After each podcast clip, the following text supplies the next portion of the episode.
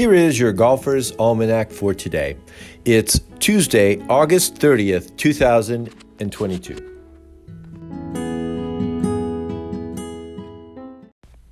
On this day in 1969 at Oakmont, Steve Melnyk won the U.S. Amateur. At this time, the event was a stroke play competition, and Melnyk was five shots better than Vinnie Giles. It was the third straight year Giles was runner up, though he would win the U.S. Amateur in 1972. The next year, 1973, the event returned to match play.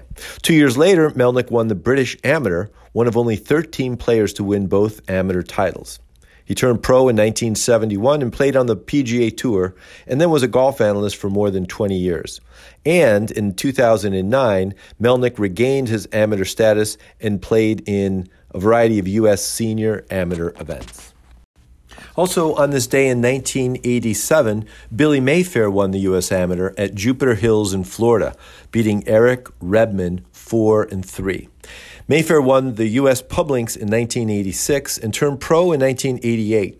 He won five times on the PGA Tour, including beating Tiger Woods in a playoff in 1998 the, at the Nissan Open in Los Angeles. Mayfair is the only golfer to beat Woods in a playoff, and I, I didn't know this, but Woods was 11 and 1 in playoffs.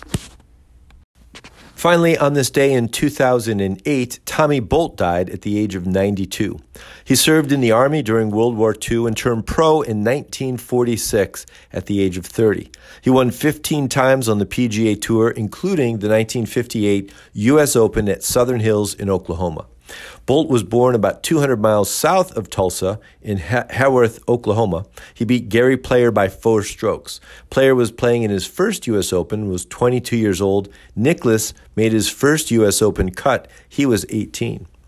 Bolt played in two Ryder Cups, winning one in 1955 and playing on the losing team in 1957. One of his nicknames was Thunder for his massive on course eruptions, throwing and breaking clubs. Terrible Tommy was the inspiration for the PGA Tour, creating rules to discipline players for unsportsmanlike conduct.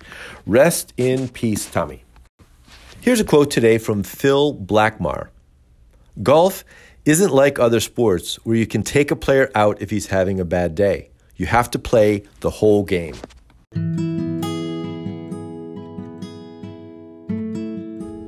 That's it for today in golf history. Play fast, repair all the pitch marks you can find, and keep your golf balls in the short grass. Your Golfer's Almanac is a GolfToons production. It's written, produced, and narrated by me, Michael Duranko. Golf Compendium is a website used in the corroboration and confirmation of details. The site's an excellent resource. You should check it out.